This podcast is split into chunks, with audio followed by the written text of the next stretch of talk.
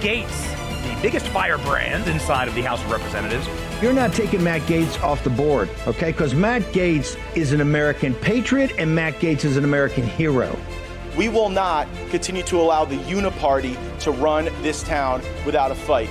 I want to thank you, Matt Gaetz, for holding the line. Matt Gaetz is a courageous man. If we had hundreds of Matt Gaetz in D.C., the country turns around. It's that simple. He's so tough, he's so strong, he's smart, and he loves this country. Matt Gaetz. It is the honor of my life to fight alongside each and every one of you. We will save America. It's choose your fighter time. Send in the firebrands.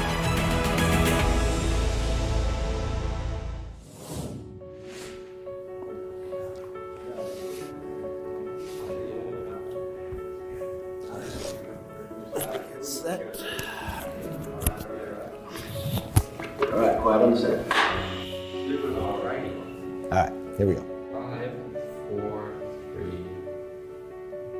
17 years ago, I was elected to a seat in Congress that I couldn't get an internship for.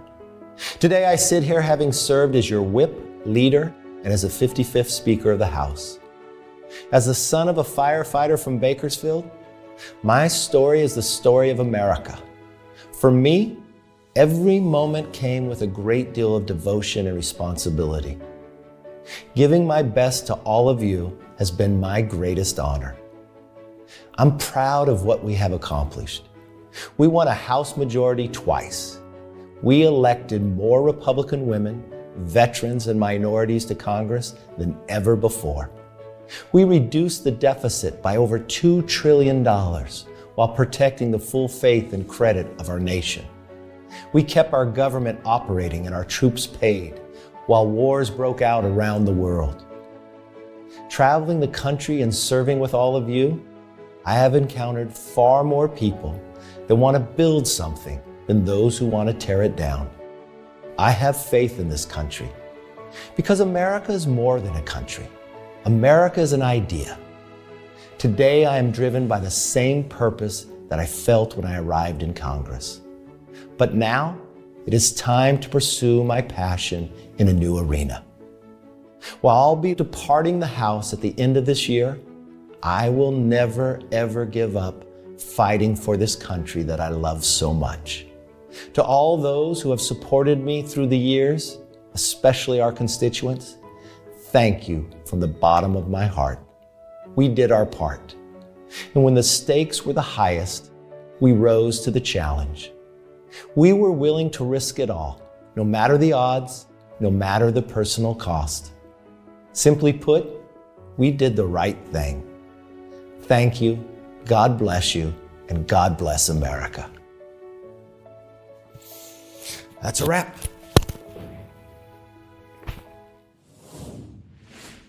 That is indeed a wrap. This is Matt Gaetz. We are live on Firebrand, broadcasting from room 2021 of the Rayburn House Office Building here at the Capitol Complex on Washington, D.C. And that was former House Speaker Kevin McCarthy announcing his in- intention to leave the Congress to quit at the end of the year. You'll remember back in January, Kevin McCarthy said, It's not how you start, it's how you finish. And it appears he is indeed finished. This announcement from Speaker McCarthy coming the day after his top lieutenant, Patrick McHenry, announced his retirement from the Congress. The key difference is that McHenry seems to be indicating a willingness to serve out the entire term that his voters elected him to. Kevin McCarthy, in turn, saying if he cannot run the place and be Speaker, then he will leave. So there is an establishment exodus from the United States Republican Conference, and it's my hope that we backfill these establishment, lobbyist drawn entities with folks who are willing to fight for the America First agenda to reduce wars, to get out of these bad trade deals, and to stop the illegal immigration that is overrunning our country. And we have to provide a check on the Biden administration that continues to spend us into oblivion and to more debt and to defang this weaponized government that's been turned against our fellow Americans. Kevin McCarthy was not useful in that fight. In many ways, he inhibited it, and now he is leaving. But there is a very real math problem that we are confronted with uh, for this departure, for all of the self congratulatory videos that Kevin McCarthy may make, him leaving, his unwillingness to stay and vote for even the most basic of Republican priorities may imperil our ability to get the job done. So here's the math we have a four seat majority that we were elected to, errantly, foolishly, in violation of precedent and due process we made the decision to expel George Santos. Now, most Republicans in the conference voted against expelling Santos, but enough voted with the errant ethics committee that he is now gone. That takes four down to three. Now, McCarthy is saying he's leaving at the end of the year. Takes us down to two. And then Bill Johnson, the Republican from Ohio, uh, has indicated that he is taking the university presidency at Youngstown State that will leave us with a one seat majority. Sure hope everyone eats their veggies, stays healthy over the break. Otherwise, this thing could tip the balance to the Democrats. Now, there has been some commentary on social media that I am to blame, that it's my fault that Kevin McCarthy is quitting and leaving early. I don't know anyone else who would just say, well, if I can't run the place, I'm going to leave. Nancy Pelosi, for all her flaws, and there are many, she at least stuck around. She didn't hurt her team by saying, well, if I can't be the quarterback, I'm just going to take the ball and go home. That seems to be what we're getting from Kevin McCarthy. This is not an act of patriotism or moving on to the next fight. It is an act of abject selfishness, and it is revealing that if Kevin McCarthy can't swing the gavel and be in charge and make the decisions, that he's not willing to be a team player. For all the criticism I've received about not being a team player, I'm here. I'm doing the work. I'm taking votes. And the Republican establishment might not like how I vote all the time, but I'm not facilitating a path to hand power to the Democrats. That would be more in line with what we see from the sp- former speaker who is on his way out the door. Uh, we uh, also are covering an important story right now out of Pensacola, Florida. Let's pull up that WEAR report. Suspect in custody following a bomb threat at NAS Pensacola. And for your sense of context, today is the four year anniversary of the terrorist attack at NAS Pensacola that left three of our sailors dead and killed at the hands of a Saudi Arabian military official who uh, had acquired a gun, had brought it onto campus. We later learned that that Saudi Arabian official was inspired by Al Qaeda on the Arabian Peninsula. There were a number of our uh, first responders and police who were harmed in getting there and limiting the carnage that was visited upon our community uh, at the negligence of the Kingdom of Saudi Arabia. They are required when they have people training in the United States on our aircraft and on our weapon systems to be monitoring their social media, to be communicating with them, to see that they do not fall victim of any type of radicalization. And because of that negligence from the Kingdom of Saudi Arabia, people ended up dead in my community. Now, to date, the kingdom has not stepped forward to take responsibility to ensure that the first responders who took bullets and saw their lives forever changed were in any way uh, compensated for that damage, damage caused by Saudi Arabia's negligence. So I've introduced legislation to hold Saudi Arabia accountable and we were talking about that today, giving interviews about it, building a coalition for it. When we saw this news, a suspect is in custody following a bomb threat at NAS Pensacola Wednesday morning. According to NAS Pensacola, a suspected bomb threat was made on base at 9:35 a.m. The Escambia County Sheriff's Office received uh, the call about the threat at about 10 a.m. The base was then put on lockdown as Naval Security investigated. NAS Pensacola said at 11:15 a.m. that a suspect was in custody. Naval security forces, in coordination with local law enforcement partners, executed a pre-planned response and are in the process of clearing the affected areas. NAS Pensacola said in a release, no one was injured, and the individual suspect uh, is in custody. So we uh, have yet uh, to see if there's any evidence of that person working in concert with others. Uh, I am eager to see whether or not this has any relationship to the historic nature of this day. I have gotten reports that on Telegram and other sites, Al Qaeda related groups were celebrating this anniversary and this terrorist attack in Pensacola, Florida. And uh, we will get to the bottom of this particular bomb threat, and we'll give you uh, updates and reports accordingly. Report I saw in the Washington Examiner, I want to bring to your attention. The piece is titled Children with Liberal Parents Are More Likely to Suffer Mental Health Problems.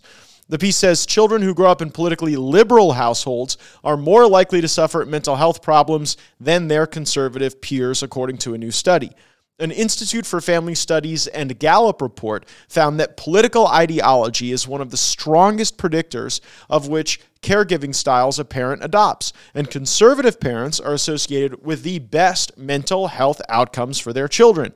Conservative parents have several key distinctions in their relationship with their children that inform mental health care outcomes, uh, including the ability to effectively discipline their children while also displaying affection and responding to their needs. The right leaning parents also have better quality relationships characterized by fewer arguments more warmth, and a stronger bond. Political ideology is just one predictive factor in the overarching conclusion of the study, which is that having high quality relationships between children and their parents is the most important factor in achieving positive mental health outcomes. So, if you're not conservative for your pocketbook or your country, be conservative because it'll make you a better parent.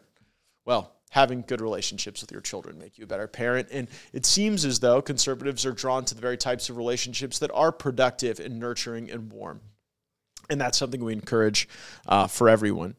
We got an update out of the Department of Justice today regarding the investigations they're doing vis a vis Ukraine and war crimes. Take a listen. So to Washington, D.C., here we go. As previously mentioned, this is Merrick Garland. Uh, he is explaining why the Justice Department has filed the first ever charges under a U.S. war crime statute against four Russian affiliated military personnel in what is described as heinous crimes against an American citizen. So drop on in here in D.C. Kirchian was one of the commanding officers, and Valery and Nazar, the lower ranking soldiers, and their co conspirators. During the abduction, we allege that those defendants threw the victim to the ground while he was naked, tied his hands behind his back, pointed a gun at his head, and beat him with their feet, their fists, and the stocks of their guns. We allege that they forced him into a building that Russia affiliated forces were using as a jail and into a closet that they were using as a jail cell. We allege that as they interrogated him, they tortured him. They beat him again with a gun. They punched him in his chest and stomach. They threatened to shoot him. They stripped off his clothes and took pictures. One of their conspirators threatened to sexually assault him. We are back live. So, what does it mean that the Department of Justice now is trying to bring these war crimes actions against Russians due to the conflict in Ukraine?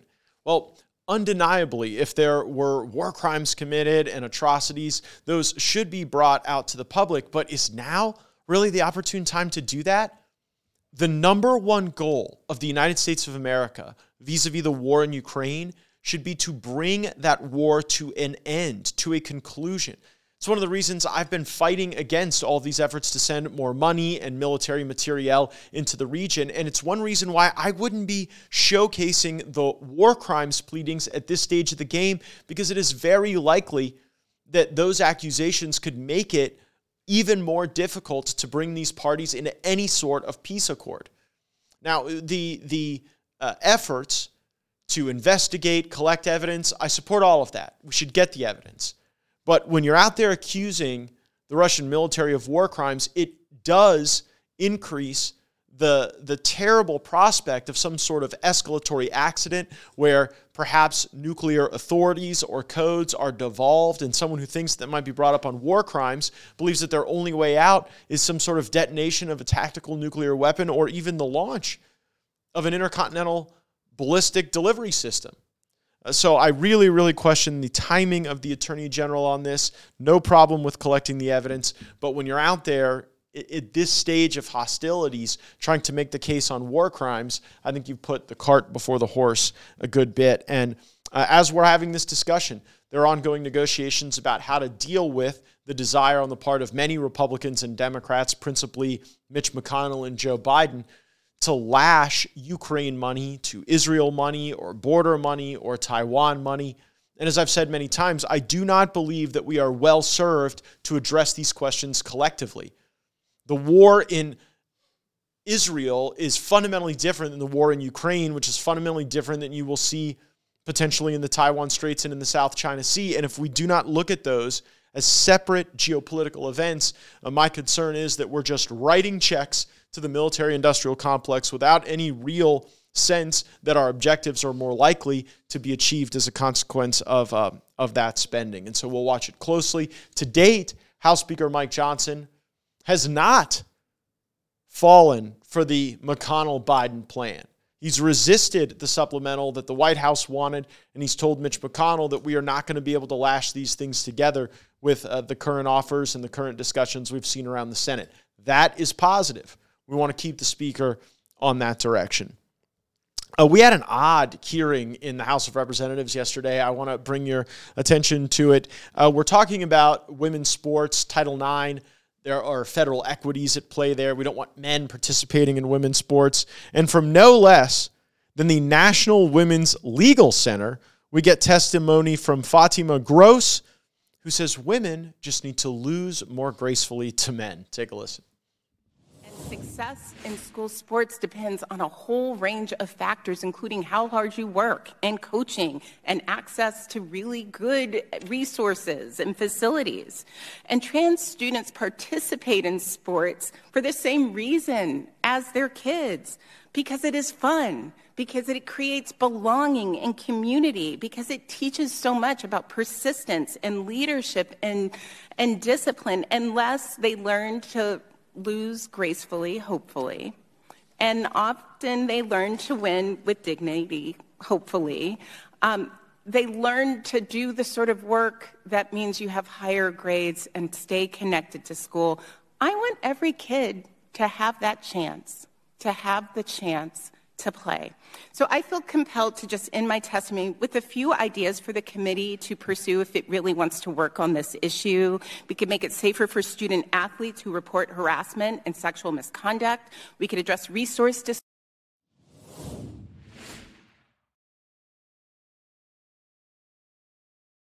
more gracefully. That's what uh, that's what they're saying from the National Women's Legal Center. With women like that, who needs men?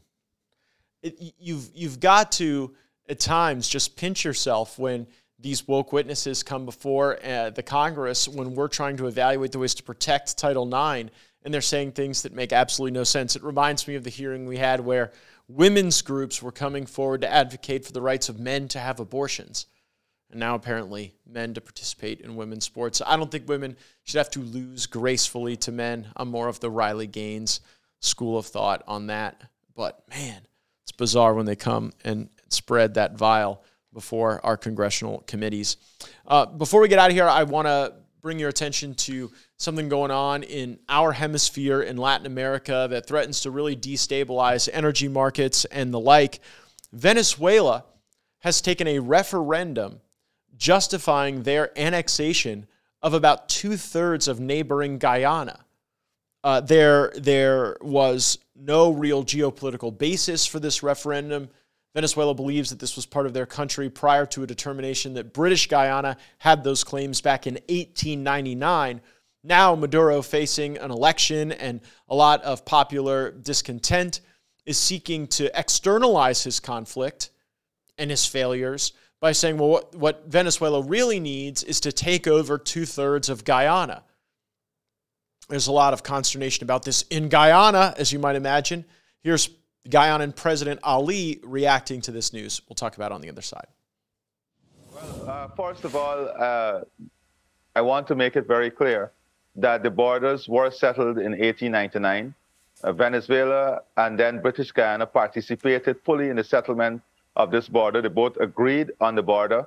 The border uh, was then enacted in Venezuela local laws and also stamps were produced uh, with the borders as it exists today. Uh, when we were uh, about to get independence, Venezuela raised a controversy and the Geneva Agreement was entered into. In that agreement, it provided that if the controversy could not have been settled between the parties, then the United Nations Secretary General would determine the mechanism to settle that. And the mechanism that was determined by the United Nations Secretary General was the ICJ. And that is where we believe this matter must be settled. But as you rightfully said, Venezuela is faced with many challenges political challenges, uh, democratic challenges, and challenges within its society itself. Many believe that uh, this is a distraction to the, what, what obtains in Venezuela now, but we are taking this very seriously because of the narrative that is coming out of Venezuela, uh, the threat that comes out of Venezuela. And recently, Venezuela opened defiance of the International Court of Justice when uh, it, the, the, leaders there basically said they will not uh, adhere to the orders of the ICJ. Now, this is an important issue for us in this region because we want this region to remain a zone of peace. We want this, this, this, this is an important part of the Western Hemisphere. All right, so here's what I think is really going on in Venezuela and in Guyana. When you had the war break out with Ukraine and Russia, gas prices were soaring in the United States. And so the Biden administration was doing everything and anything possible to try to get more fuel into our supply. That's why they drew down on the Strategic Petroleum Reserve, a foolish decision that undid what President Trump uh, had done to fill up the Strategic Petroleum Reserve so that we would be more resilient as a country if there were some run on natural resources. So Joe Biden was willing to draw down on that over politics, whereas Trump put us in a stronger position for national security. That's not all the Biden administration did. They went to Iran and made deals with Iran to get more Iranian liquefied natural gas and crude oil into the marketplace. And what did that result in? Iran having claim to billions of dollars, which was then moved from European banks into Qatari banks. And now that extra $6 billion that Joe Biden has unlocked for the Iranian regime, we see put to use in the hands of the Houthis and Hamas and Hezbollah and Iranian backed proxies throughout Syria and northern Iraq, and it is causing real damage to our service members, U.S. contractors in the region. Our allies are becoming more anxious and destabilized because we made sure that Iran was more flush with cash than previously so that we were able to justify this continuing pressure against Russia. But it wasn't just there. The Biden administration dispatched a number of their senior officials down to Venezuela and they have taken actions to ease the Trump era sanctions on Venezuela that were keeping the Maduro regime in check, wasn't allowing Maduro to export his particular brand of socialist communist dictatorship. They weren't able to engage in these expeditions. They were less of a threat to Colombia under the Trump administration.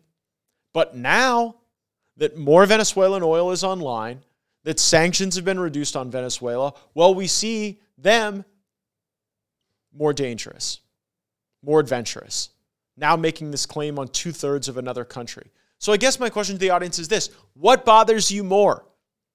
Russia being interventionist in Crimea or Venezuela being interventionist in Guyana? I think we should be most focused on the destabilizing activities that are closest to our borders, that could lead to refugees, that could lead to war breaking out in Central America, eroding nation states, creating a more permissible environment for transnational criminal organizations, drug trafficking rings, human trafficking rings. That's what's going to happen with a stronger, more malign, more capable Venezuela. But oh no, we've got Washington politicians trying to act as though they're big tough on Russia and they're caring more about Crimea than the, the Crimea scenario playing out in our own region. And obviously, uh, the discovery of natural gas and oil, other minerals in these areas of the Essequibo region of Guyana are accelerating Venezuela's ambitions, but they wouldn't have the ability to act on those if it wasn't for the Biden administration's weakness we have to realize that there are resources in countries where we don't get along with the governments or the people and we don't want to see them enriched. But at the same time, when we play this almost Foucault style uh, game of pressing power down in one place and hoping it doesn't emerge in another, the consequence is either higher prices for Americans or more bad guys get more bad stuff. what we have done in this Ukraine war in Russia ha- has created a cascade of negative geopolitical consequences in Europe, in Africa, in the Middle East, and in Latin America. And the smartest thing we could do is bring that conflict to a close. And if we did so, we would have a stronger hand in dealing with the dictators in our own midst. So we'll be watching this situation very carefully. I saw a report today that Maduro, on the back of this referendum that you just saw President Ali discussing, was encouraging Venezuelan oil companies to go lay claim, drill, extract. And what do you think is going to happen there? You're going to have some of the Guyanan contracts and contractors believing they have a claim of right there. This thing could get kinetic. You could see vandalism. You could see terrorism all right in the Caribbean, all in the southern Gulf of Mexico. And too often, our leaders are worried about what's going on oceans away instead of uh, the stuff that's happening right here in our backyard. It'll be tougher to address those things. It'll be tougher to come up with conservative remedies to the policy challenges that face us in the world where we have a one or two seat majority. But that's because Kevin McCarthy isn't sticking around if he can't wield the gavel. Somewhat predictable, perhaps, but predictably selfish, not in service of the Republican goals and the Republican majority. We'll keep fighting for those goals. We're glad you've joined the conversation. Make sure that you are subscribed to our podcast. You must have notifications turned on because we go live at different times of the day. And if there are issues before the Congress you'd like to hear extended commentary on or you want a brief or an update on, leave those in the comments. We love reviewing them and getting your feedback. Thanks again for joining us. We'll be back soon. Roll the credits.